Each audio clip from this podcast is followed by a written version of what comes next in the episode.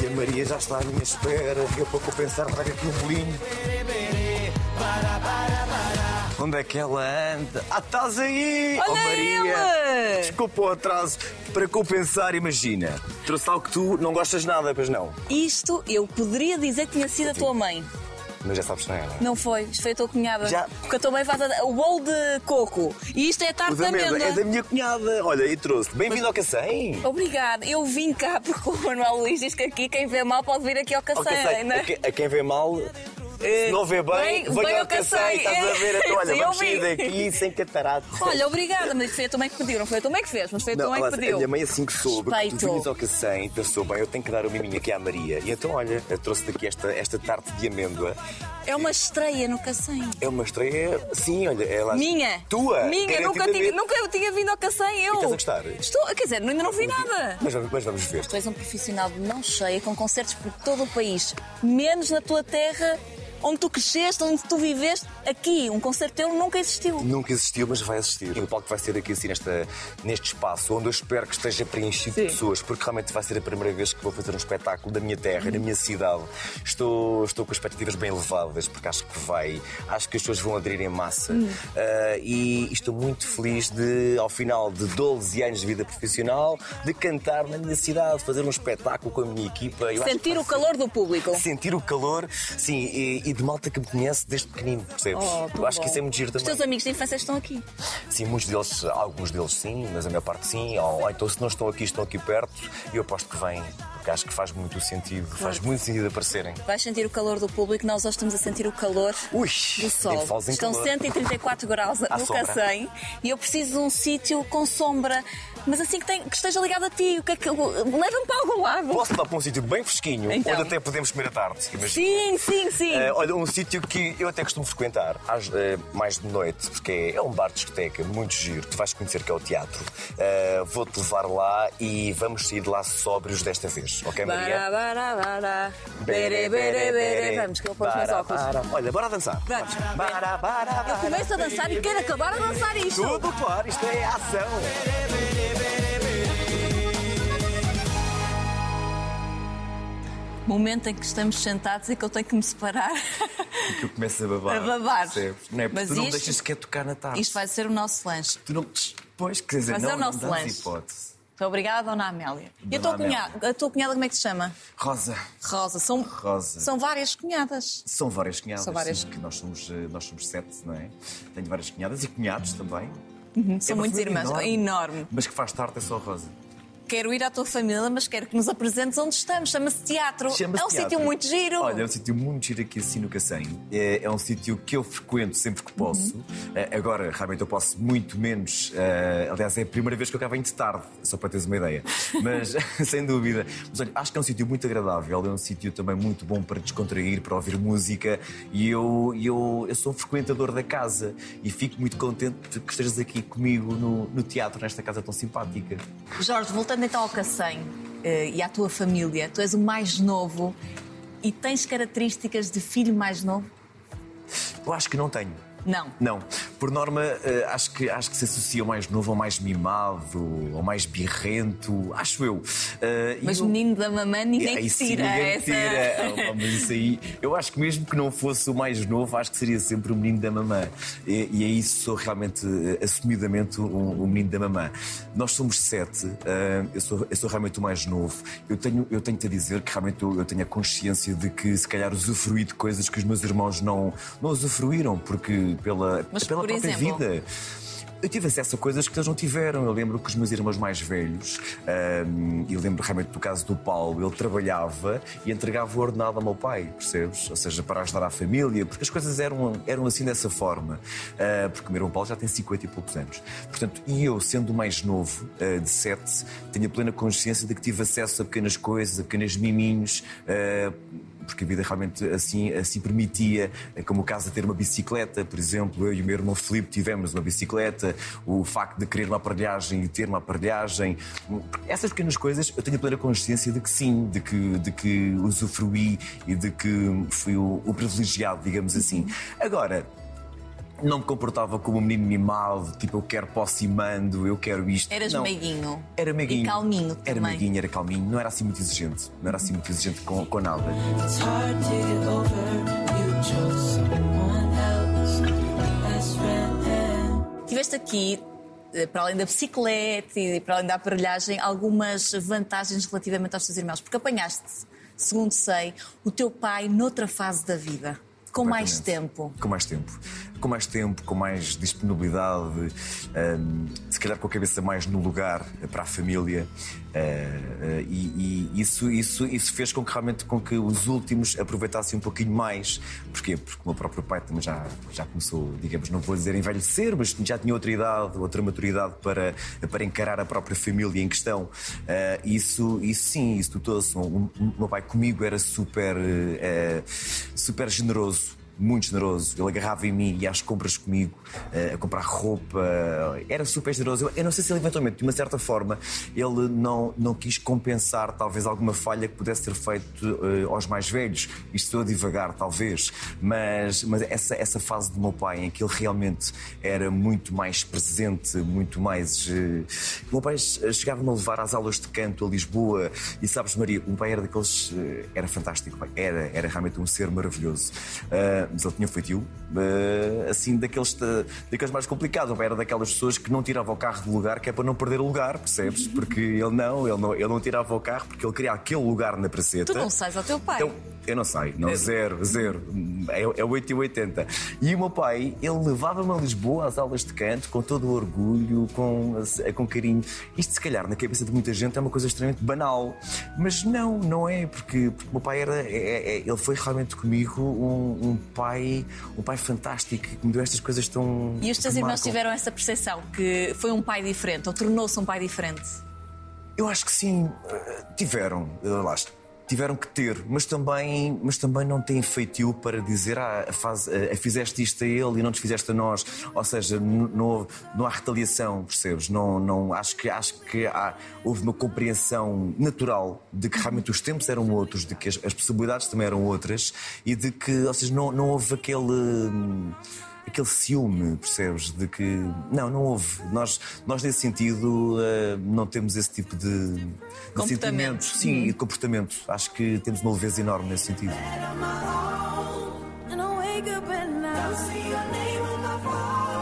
Tens saudades dele? Tenho, do meu pai tenho. Tenho saudades do meu pai. Tenho, eh, tenho porque realmente o meu pai foi uma figura muito importante na minha vida. Eh, é, é uma figura muito importante na minha família, não só na nossa família de filhos e tudo mais, mas dos meus primos e tudo mais. Porque o meu pai sempre foi uma pessoa super prestável para os meus primos, que inclusive moravam em Elvas e que vieram trabalhar para Lisboa. Que é a tua segunda Que é a segunda cidade. cidade, é Elvas. E sabes que houve muitos primos meus que vieram depois morar para e trabalhar para Lisboa. E, e meu pai abriu a porta de casa para os receber, para os acolher. Sempre foi super generoso com toda a família. Portanto, o meu pai é uma presença muito importante na, na nossa família. Eu tenho muitas saudades dele. Tenho, tenho porque. Porque, olha, eu divertia-me imenso com ele, tinha uma relação com ele espetacular, eh, muito na base do humor, ria-me muito com ele Ahm, e tenho muitas saudades dele.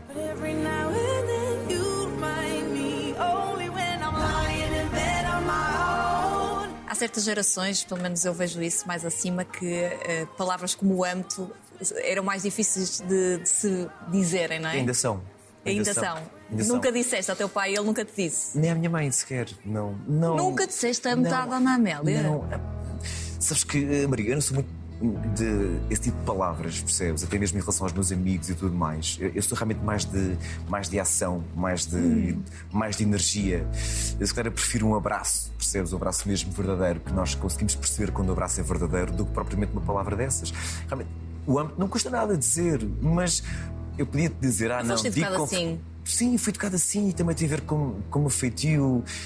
Hum, eu, eu sei que não custa nada dizer um amo-te, mas a pessoa sabe que eu amo sem, sem, sem ter que o dizer, percebes?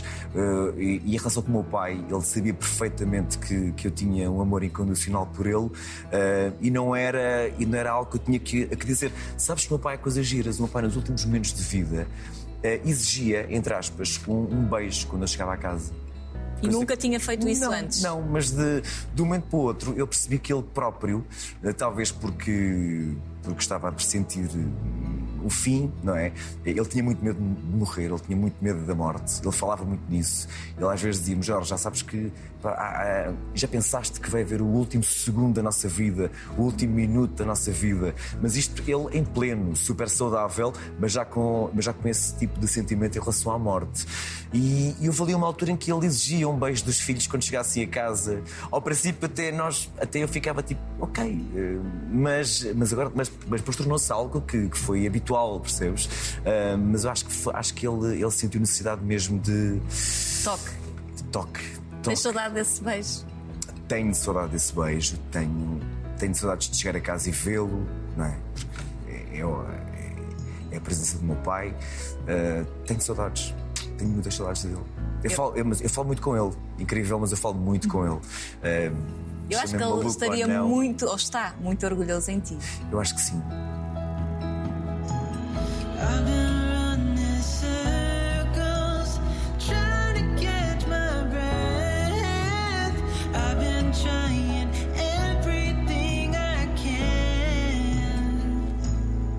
Ele tem-me ajudado muito neste processo também, de toda a minha vida, eh, porque eu sinto isso. Sinto, sinto que ele está muito presente na minha vida, apesar de que o meu pai sempre foi uma pessoa um pouquinho desligada, até mesmo em relação à minha vida musical. Ele nunca viu um espetáculo meu.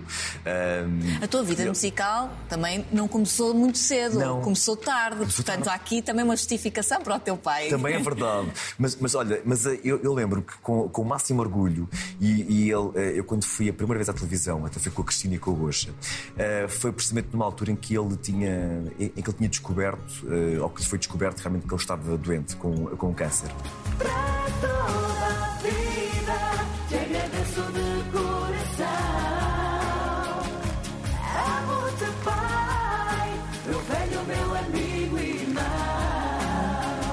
E então ele estava em casa e ele tinha um orgulho enorme de que eu tinha ido à televisão e de que tinha falado nele, porque inclusive foi no dia do pai, a minha estreia em televisão. Ele, a esta hora, deve estar a chorar, certamente. Porque... Já está a chorar? Já, de certeza. Eu Antes do programa vou logo começar. com a canção, vou Antes logo do com a programa canção. começar, acho eu. Mas ele é assim chorão nos Ele- dias ele do pai, em dias fase muito especiais. emotiva, É? digamos isso. Ele vai fazer para a semana 70 anos.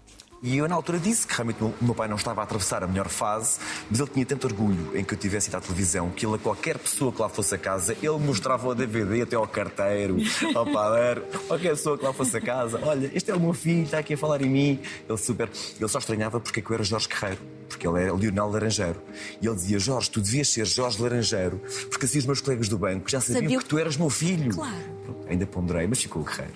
Quero saber como é, que, como é que nasceu esse nome. Não fazia ideia que não era o teu nome verdadeiro. Não, é, é, eu sou Jorge Eduardo Guerreiro Laranjeiro. é da tua mãe. O Guerreiro A é dona mãe. sempre aqui. Sempre presente, sempre. Mas é, ela pagou mais do que o meu pai e olha, ficou, fiquei, adotei o nome da minha mãe, Jorge Guerreiro.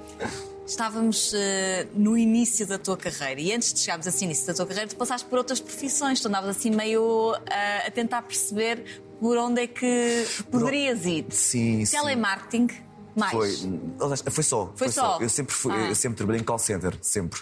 Ou seja, eu. Com eu essa voz, hein? conquistavas esta voz qualquer bem um. colocada, isto, olha, eu vendia o que eu quisesse.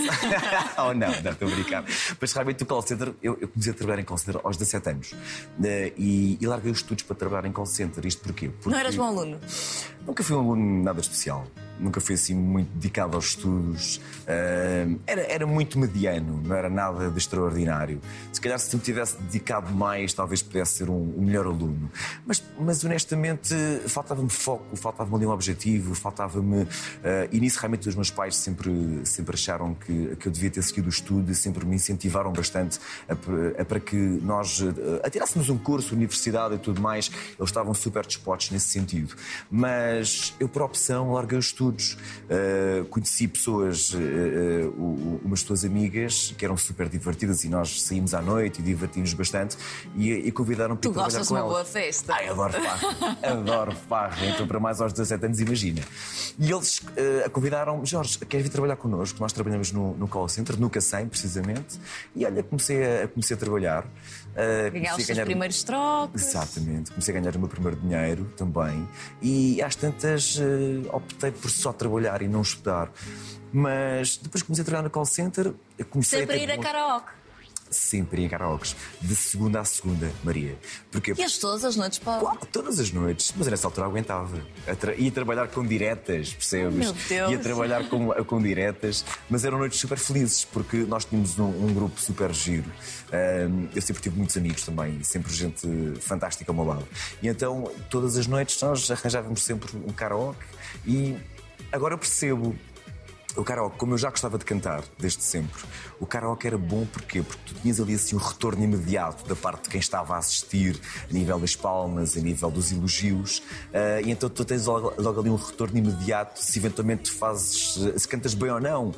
E, e o feedback era sempre bom, portanto. Tá bem, mas daí torna-se um vício, sabes? Cantor profissional vai a uma grande distância. Quem é que, Vai. quem é que te incentivou a, a dar A dar esse passo. passo?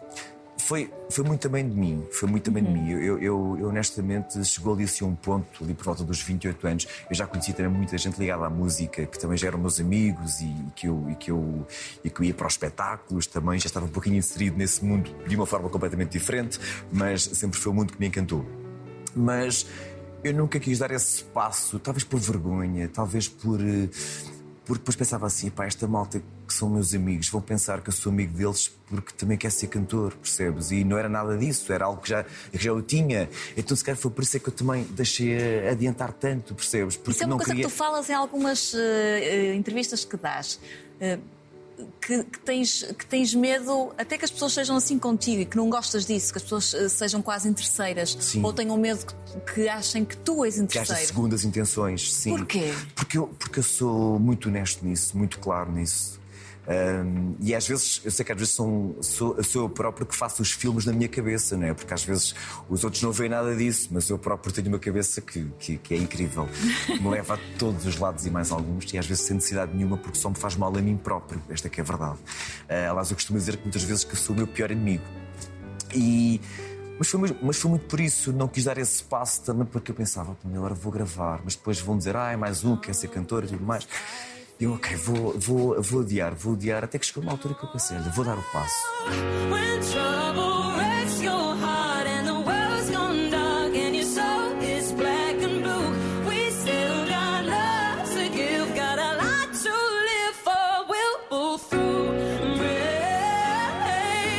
Um bocado envergonhado, um bocado tímido, um bocado sem, não- sem, sem, sem fúria de vencer. Aliás, tu eh, dizes que o início foi difícil e que não conseguiste dar aquele passo e, e chegar logo à fama e ao sucesso. Não. Porque faltava-te garra e força. Faltava-me.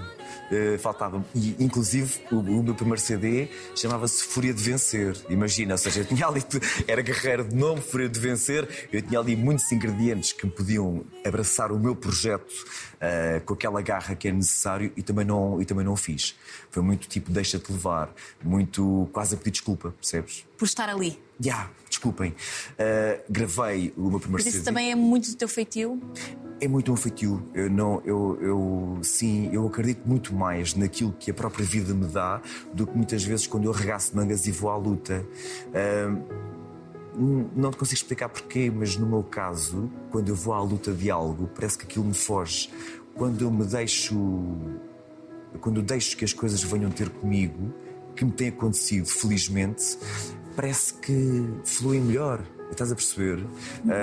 E isso posso dizer com 40 anos e com, e com a experiência que tenho, de que tem funcionado muito assim. Ah, e dou-te vários exemplos disso. Mas, mas na altura, ainda bem, que, ainda bem que eu não quis tudo de imediato, Maria, porque eu quando gravei um CD e, e que- quem o faz, o que é que quer?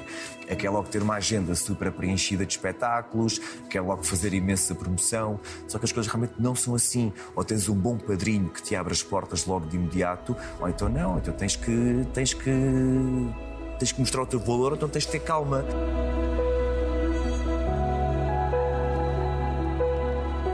2013 e 2014 foram anos importantes para ti. foram anos muito importantes para mim. Foi um ano de, de viragem. O 2010 também, porque foi a minha participação no Festival RTP da Canção. Ah, adoraste participar. Adorei, foi aquela, foi, foi, foi a minha estreia basicamente em palco a cantar ao vivo. Ai, Lisboa,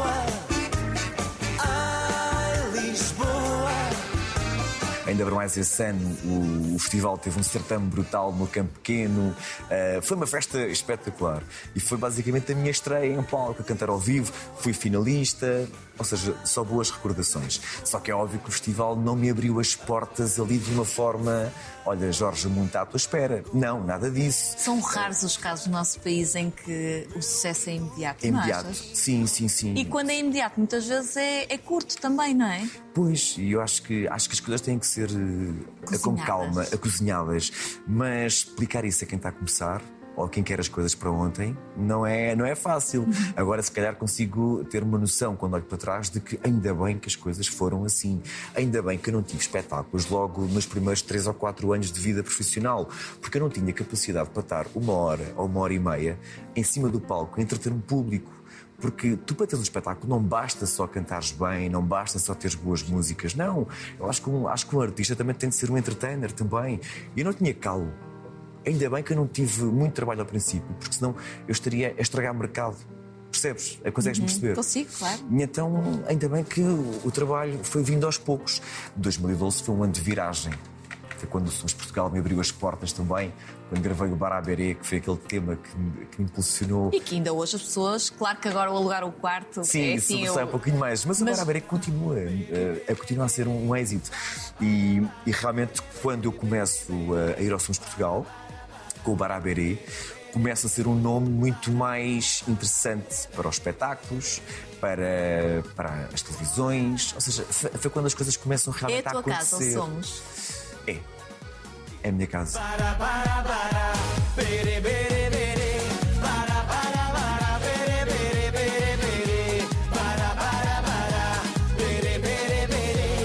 É a minha segunda família, somos. É porque. Porque tenho as melhores memórias do Sons Portugal. Uh, foi, lá que, foi lá que tudo começou a acontecer. E eu, cada vez que vou ao Somos, é uma emoção enorme, como se fosse a Eu primeira vez. conheci-te no Somos. No Somos. No Somos. Eu acho que o Portugal, de Toda uma a forma geral. Toda a gente me conheceu no Sons Portugal. E ainda hoje, ainda hoje, quando me dizem Jorge, comecei a ver no Sons Portugal e agora já te conheço de outros sítios. Mas o, o Sons Portugal é, é um orgulho muito grande de eu, de eu pertencer a essa família porque sempre me acolheu muito bem, sempre respeitou o meu trabalho de uma forma incrível, sempre me deu excelentes oportunidades. E eu sou um grato. Eh, ao Sons Portugal. Eh, aliás, eu tenho pena neste momento, aliás, não tenho pena porque é óbvio que estou a trabalhar e tenho espetáculos e tudo mais, mas quando olho para a minha agenda e vejo que tenho pouca disponibilidade para ir ao Sons Portugal, triste. fico assim tipo, é, pá, gostava muito de lá ir, porque adoro aquela equipa, adoro aquela gente.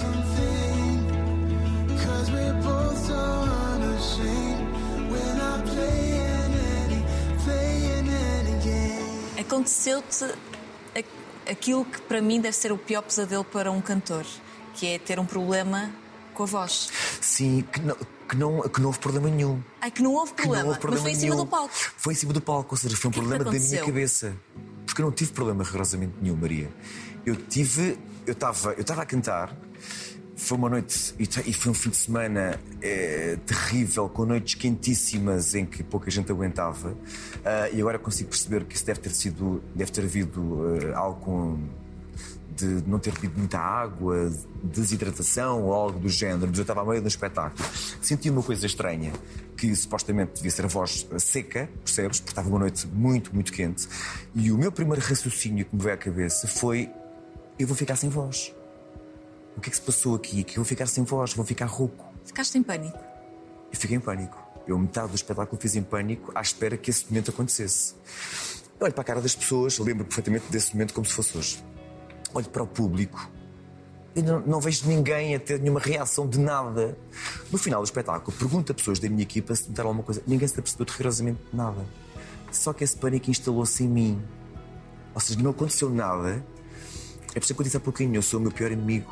Ah, esse pânico apoderou-se de mim e os espetáculos a seguir não. ah, esse, esse medo não foi embora, percebes? Tiveste de trabalhar isso Hum, sozinho, sozinho. sozinho. Sozinho, Isso sem dizes, ninguém. já- já- porque, porque, eh, como era algo muito. hum, É algo que tu. O que é que tu vais dizer às pessoas se, se não, é nada, se não há nada palpável? Hum, eu, eu, eu ficava feliz quando terminava um espetáculo e felizmente para a Maria posso dizer, eu ainda não tive nenhum espetáculo que me tivesse corrido mal. Todos os meus espetáculos, uns com mais público, outros com menos, mas a nível de sempre entrega, pá, sou sempre feliz e, e, é- e quem vai aos meus concertos sabe, pá, todos eles têm sido um pequeno sucesso, percebes? Ahm, e, e eu ficava super feliz quando terminava um espetáculo, mas aquela felicidade era tão curta porque apoderava-se de mim logo novamente, porque amanhã tinha espetáculo outra vez. E às tantas. ah, ou seja, eu era. Eu, eu, foi um verão que eu tinha imenso trabalho todos os dias e foi tão difícil para mim. Porquê? Porque eh, fui muito pouco feliz. Porque eu, eu acabava um trabalho que tinha corrido às mil maravilhas, só, só elogios, mas depois a minha preocupação era e amanhã? E, e viver isto intensamente e sozinho, porque depois às como, é que, dizer a quem? como, é que, como é que se resolve isso sozinho? Ou como é que se trabalha isso sozinho? Nunca sentiste necessidade de procurar ajuda? Nunca tive necessidade de procurar ajuda profissional. Depois, depois fui, fui um médica da voz e tudo mais e estava tudo ótimo. Ahm, percebi que era mais um problema mais, mais psicológico, mais meu, percebes? Claro. Que algo que eu devia ultrapassar sozinho. Já que estava a falar em eh, viver eh, essas coisas sozinho, não podemos deixar de falar da pandemia. Foi um momento em que eu também te fui acompanhando até com as, com as tuas idas à, à TVI e foi um momento muito difícil para todos, mas para ti também. Também. E, e tu sentiste muito aqueles primeiros meses de pandemia. Senti, senti sou-te sou sincero, senti muito mais o segundo ano do que o primeiro. O primeiro, como, como vinha um pouquinho em piloto automático, percebes? Em que, em que era trabalho, trabalho, trabalho nas comunidades eh, eh, e, e cá em Portugal. ahm, houve ali assim uma altura que até me sabia bem estar em casa, estar a, a desfrutar de coisas que eu, que eu não tinha tido a oportunidade ainda, a desfrutar da minha casa, do meu cantinho que eu tenho no Algarve, que não tinha tido a oportunidade para, para praticamente. Foi quase o meu reencontro com a minha casa e soube bem, soube muito bem essa, essa fase. Mas depois chegou ali assim uma altura em que começou a fazer falta outras coisas, a sentir falta outras coisas e realmente a falta de espetáculos foi, foi tremenda, né? porque aí joga com o teu psicológico, joga com a tua Parte vida monetária, claro. joga com tudo, percebes? E então às tantas. E depois, e depois sabes que eu acho que às vezes o pior foi isto para o mês que vem vai estar ótimo. Isto vai abrir daqui a 15 dias. Isto daqui a dois meses já vai haver espetáculos, o mercado vai abrir. Depois vês que nada acontece. Então estás ali naquele rem-rem e isso também torna-se desgastante. O meu segundo ano foi terrível, o ano passado, neste caso, 2021, eh, foi muito mais doloroso do que 2020. E não foi só por causa da falta de trabalho, pois não. Não, foi um conjunto de situações, foi tudo. Foi, foi, foi um misto. Foi um misto, foi um ano bem difícil, muito difícil. Foi. Em termos foi familiares, foi, foi dos piores. Foi também, porque foi quando, foi quando o meu irmão partiu, não é? O meu irmão Carlos partiu, que é um assunto que me custa muito falar ainda. Não, não, não só porque é recente, mas porque foi, foi triste. Foi, foi triste tudo. E foi sem pré-aviso. E aí não houve tempo para despedidas. não houve tempo de despedidas. hum, foi, foi triste, pá, porque pá, em lugar tive que ser eu a, avisar a família, porque foi, foi a minha ex-cunhada que me avisou a mim de que, de que ele tinha falecido no trabalho. Em com um ataque cardíaco em, em Valência, em Espanha. Eu tive, eu estava com a minha mãe e tive que, tive que lhe dar a notícia, percebes que tanto por si só também é, é doloroso, não é? Nós dizemos a uma mãe que, que o filho partiu, então Não é suposto complicado, sequer. não é suposto sequer. E calhou-me a mim tudo isso. Ah, fomos para Valência, que era onde ele morava, sozinho com, com os filhos. Os filhos estavam entre, entre a casa dele e a casa da, da ex-mulher. E foi. Olha, eu, eu nunca lá tinha ido. E acho que devia, devia ter ido. Era Ele- aquelas coisas. Sentia falta. Depois vamos, a seguir vamos, sempre a adiar. sempre a adiar. E ele sentia muita falta, ele sentia-se sozinho, percebes? Ele vinha cá, a minha mãe chegou a ler algumas vezes, mas ele, ele deu alguns alertas de que, de que estava-se a sentir sozinho. E acho que há um pouquinho de remorso também da minha parte. E então foi doloroso porque chegámos lá, eh, vi os meus sobrinhos, os filhos dele, que, eh, que estavam sentados no sofá, de pijama, eles são pequeninos também. Entrei em casa da minha ex-cunhada e o olhar deles, percebes? Tipo, Vocês são próximos, Jorge, tu e os teus sobrinhos. podíamos ser mais também, podíamos ser mais. Na verdade, podíamos ser mais. Não te vou dizer que somos. eh, houve uma aproximação agora com esta situação, mas podíamos ter sido muito mais família, se calhar.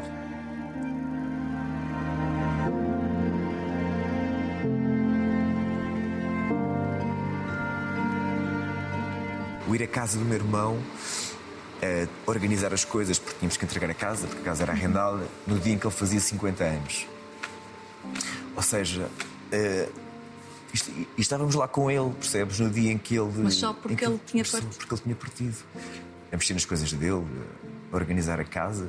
E depois, e depois foi super triste a despedida dele. Éramos tão poucos, percebes?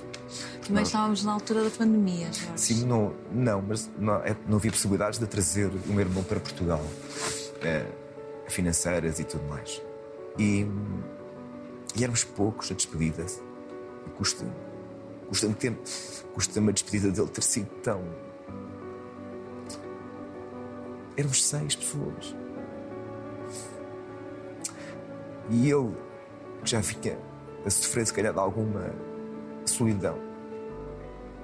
A despedida dele foi triste à mesma, percebes? Não, não ia tentar de nada sermos seis ou 50.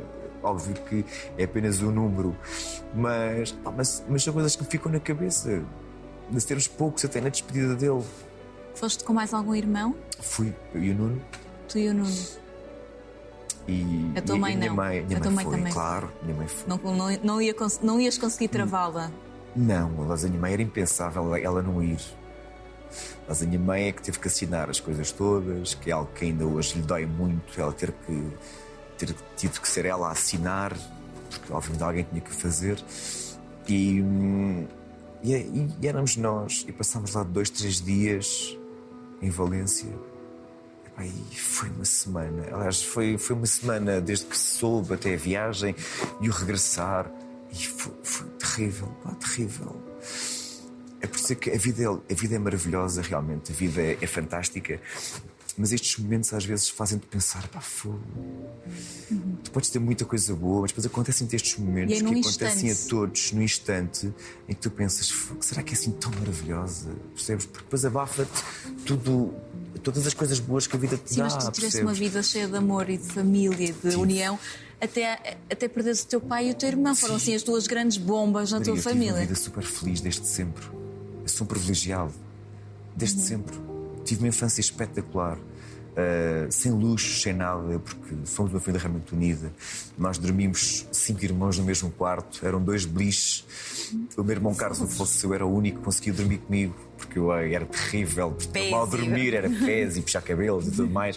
O meu irmão Carlos era, era o único que me tolerava. uh, Tinhas uma relação próxima tinha- nesse Tinha sentido. uma relação muito próxima nesse sentido, porque, porque ele era realmente o único que conseguia dormir comigo, percebes? O único que conseguia. Ah, e eu dormia com ele. E tive uma infância espetacular. Ah, sempre, sempre, sempre com a casa cheia de pessoas, irmãos, primos. Sabes aquela casa em que cabe sempre mais alguém? Há sempre mais um prato. Há sempre mais um é? prato. Éramos 15 à mesa, éramos 20 à mesa. Sempre foi uma casa de entra e sai, sempre foi um acolhimento incrível. Ou seja, eu, eu desde muito cedo que estou habituado a lidar com muita gente e muita gente boa, que é um grande orgulho que eu tenho na minha família. É tudo gente boa.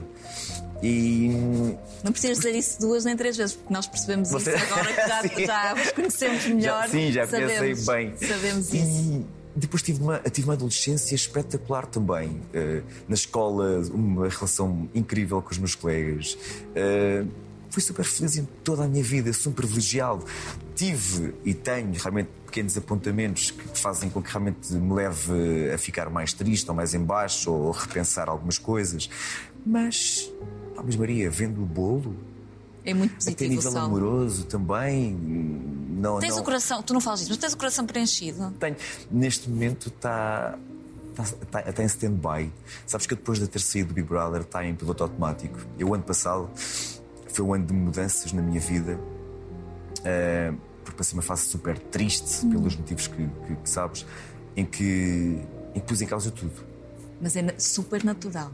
Quem passa por estes Tudo. momentos começa a pensar na vida, não é? Tudo. Isto pode acabar amanhã, o que é que vai acontecer? tudo, uma relação que, que- que tinha. ah, tudo. Tudo, porque sentia-me tão triste, tão, tão, tão infeliz, tão, tão sem nada. Eu estava com medo do mês de janeiro, Maria. Eu nunca pus em causa a minha vida, atenção, de longe disso. Eu quando digo que ponho em causa, é em causa o estar, eh, o estar que é aqui em aqui a Portugal, fazer? percebes? O estar. eh, eh, o que é que eu estou aqui a fazer? Percebes? Hum, já, já pensava, se calhar vou emigrar, vou, vou para um sítio onde ninguém me conhece, vou, vou fazer qualquer coisa, porque não estava feliz em nada. Zero. Zero. Ah, e estava com medo do mês de janeiro, porque o mês de janeiro é um mês, para além de frio, é um mês longuíssimo, percebes? É um, eu penso que não acaba. Não acaba. Eu sei. E não sei se é esse sentimento. E principalmente para a malta da música, também é um mês longo, porque não é um mês muito propício a haver espetáculos, a haver muita coisa, a não ser alguns nas comunidades. Ah, mas. É a tua mãe que te apoia nesses momentos? Ela, ela consegue perceber-te e ler-te eh, nesses momentos? Ou achas que tu és muito bom a esconder? A disfar- Eu acho que tu deixa muito Sou. bom disfarçar. Eu sempre fui muito. Eu nunca, falei da- eu nunca fui de falar da minha vida. Sempre. Sempre fui uma pessoa muito. Muito reservado em relação à minha vida pessoal, em relação aos meus problemas. Ahm, Porque assumiste também aí eu- o papel do teu pai, não é? De proteção à tua mãe agora. Eh, Não a queres preocupar. Mas eu acho que sempre fui assim, Sempre. mesmo quando ele cá estava. Sempre fui uma pessoa muito. muito os, meus, os meus problemas são os meus problemas. Eu, eu, eu para os outros quero ser energia boa. Eu quero Yes. ser aquele amigo que ouve. Eu quero ser aquele amigo que aconselha. Eu quero. Eu, eu quero e acho que, acho que tenho Isso. conseguido fazer esse papel muito bem pelas, eh, pelas pessoas que me rodeiam. É o feedback que eu tenho. E se eventualmente atraio eh, a tanta gente, é porque algo de bom consigo passar. E então, pá, os meus problemas são os meus problemas, eu, eu, eu resolvo-os. A minha vida gosto muito de guardar para mim, então não, não, nunca fui pessoa, eu sempre fui pessoa de, de os resolver sozinho. Até porque, se calhar, eu também tenho um feitio em que coloco problemas onde eles não existem. também às vezes tenho esse dom. Mas só, só e para então, ti, porque nós vimos-te fechado numa casa durante muitas semanas, Jorge, e, hum, e foi uma apresentação também para o país. Havia muitas pessoas que te conheciam, mas houve muitas mais que te ficaram a conhecer. Muitas mais. E é muito engraçado porque tu és unânime, e é muito difícil ser-se unânime. E depois tu tens aqui a capacidade de te dar com o Caixa e com o Bruno de Carvalho. Aliás, tu, tu vais ser padrinho do casamento do Vou, Bruno vou ser Carvalho. padrinho do Bruno, aceitei o convite E de imediato, sem dúvida. Até porque eu, eu fui das primeiras pessoas lá dentro da casa a perceber-se de que realmente havia amor. Uhum. Eu, eu recordo-me, o Bruno estava deitado na minha cama, eu estava a falar com ele e os olhos dele. Ele estava-me a ouvir, mas assim ao longe, que ele estava a olhar para a Liliana, percebes? Uhum. E a Liliana lá teve uma conversa comigo também, que estava um bocado perdida. Ou seja, eu acho que fui dos pioneiros a perceber-me de que ali havia qualquer coisa. Então aceitei Mas esse como é que tu convite. tens esta capacidade de. Sempre tive Maria. É Em toda a minha impressionante. vida. É impressionante. Em toda a minha vida. Desde sempre. Desde sempre que. hum, pá, que as pessoas hum, me procuram para falar, que gostam de falar comigo, porque eu tenho aquele feitio de que o que tu me disseres morre, percebes?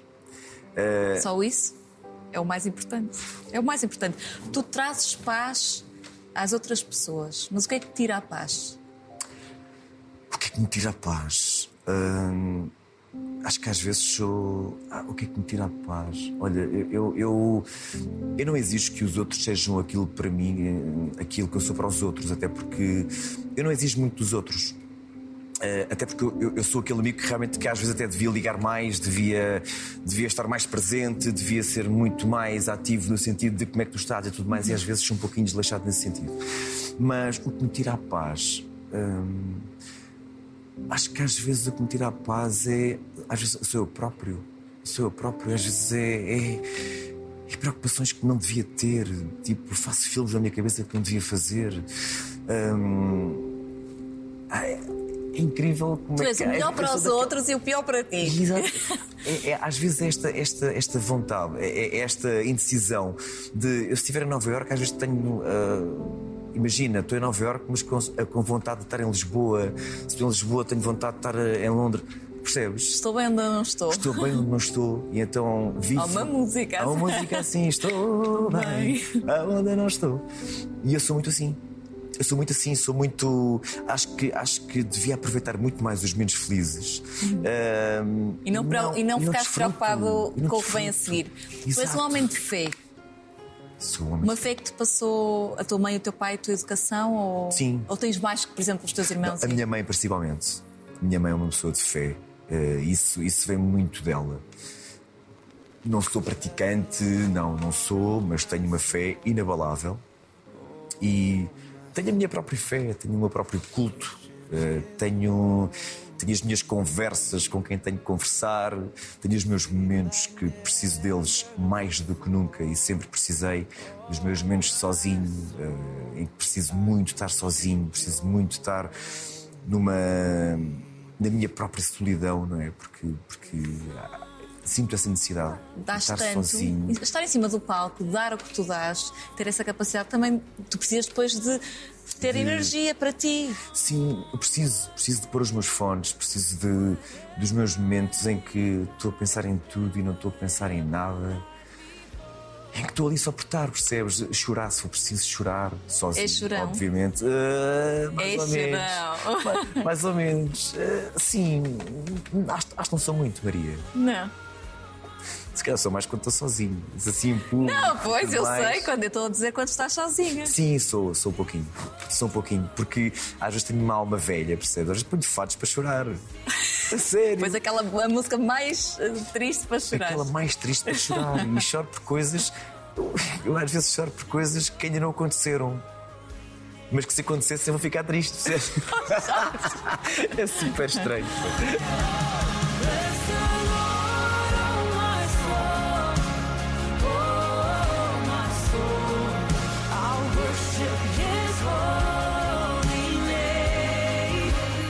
Podemos dizer, eu acho que sem qualquer receio, que tu foste o, o vencedor, ou um dos vencedores do Big Brother. Não ganhaste o prémio final, Sim, fiquei mas eh, pelo que eu tenho-me apercebido, pelo trabalho que tens tido, pela tua vida desde que saíste, foste e és um vencedor.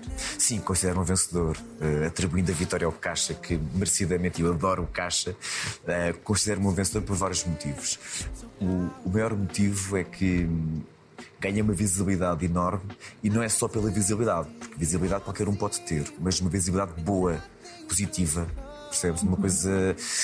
Uma coisa que. que, que... Um carinho, um reconhecimento, não é? Exatamente, ou seja, esse carinho, esse reconhecimento. E acima de tudo é o facto de ter muita gente a gostar de mim pela pessoa que eu sou, pela pessoa que eu vivi e, e pela pessoa que no fundo me conhecem, porque é impossível estar dois meses a fazer teatro, portanto as pessoas conhecem-me verdadeiramente. E acima de tudo as pessoas veem-me como alguém da família, eh, as avós como o neto, eh, as tias de idade como o filho, os miúdos de 15, 16 anos, tenho um público, eu tenho um público fantástico de 15, 16, 17, 18, 19 anos que vão aos meus espetáculos e digo-te uma coisa: malta super educada, que tem um carinho por mim espetacular. É, é surreal. Que era um público que eu não tinha. Não tinha de uma forma tão intensa, de uma forma tão significativa, não tinha. Mas, mas faz-me pensar: ai, algo, fiz muita coisa boa lá dentro de casa. Fizeste. Então a festa, a festa da TVI boa. foi um, um espetáculo, nós todos a cantar a tua música. Epá, Maria, aí foi o momento em que, eu, em que eu considero que venci de uma forma profissional do Big Brother. Pois pelo amor viver assim eu já estou farto. Vou alugar um quarto, vou alugar um quarto, vou alugar um quarto.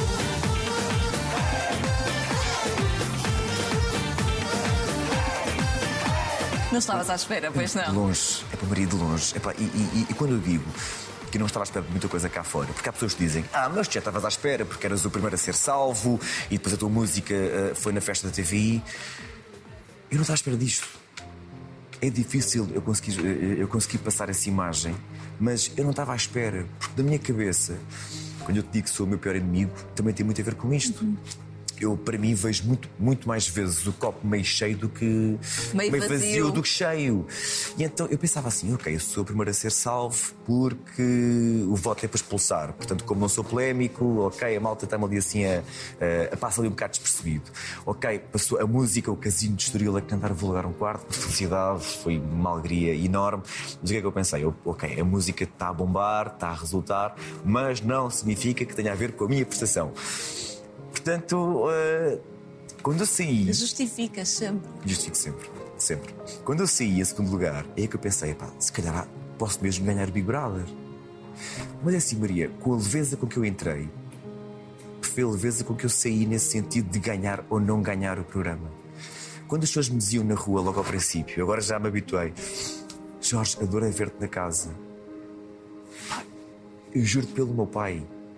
Eu dizia, mas o que é que eu fiz lá dentro? O que é que, o que, é que atraiu as pessoas? O que é que.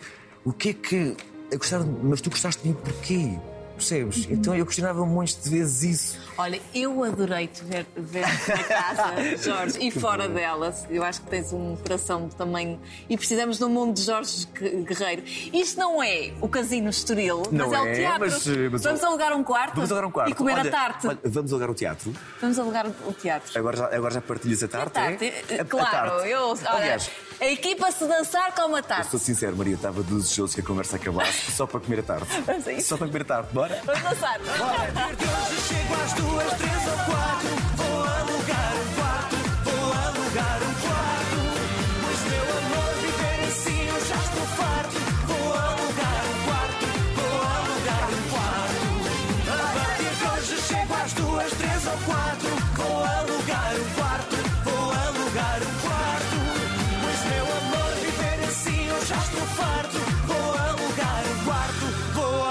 matter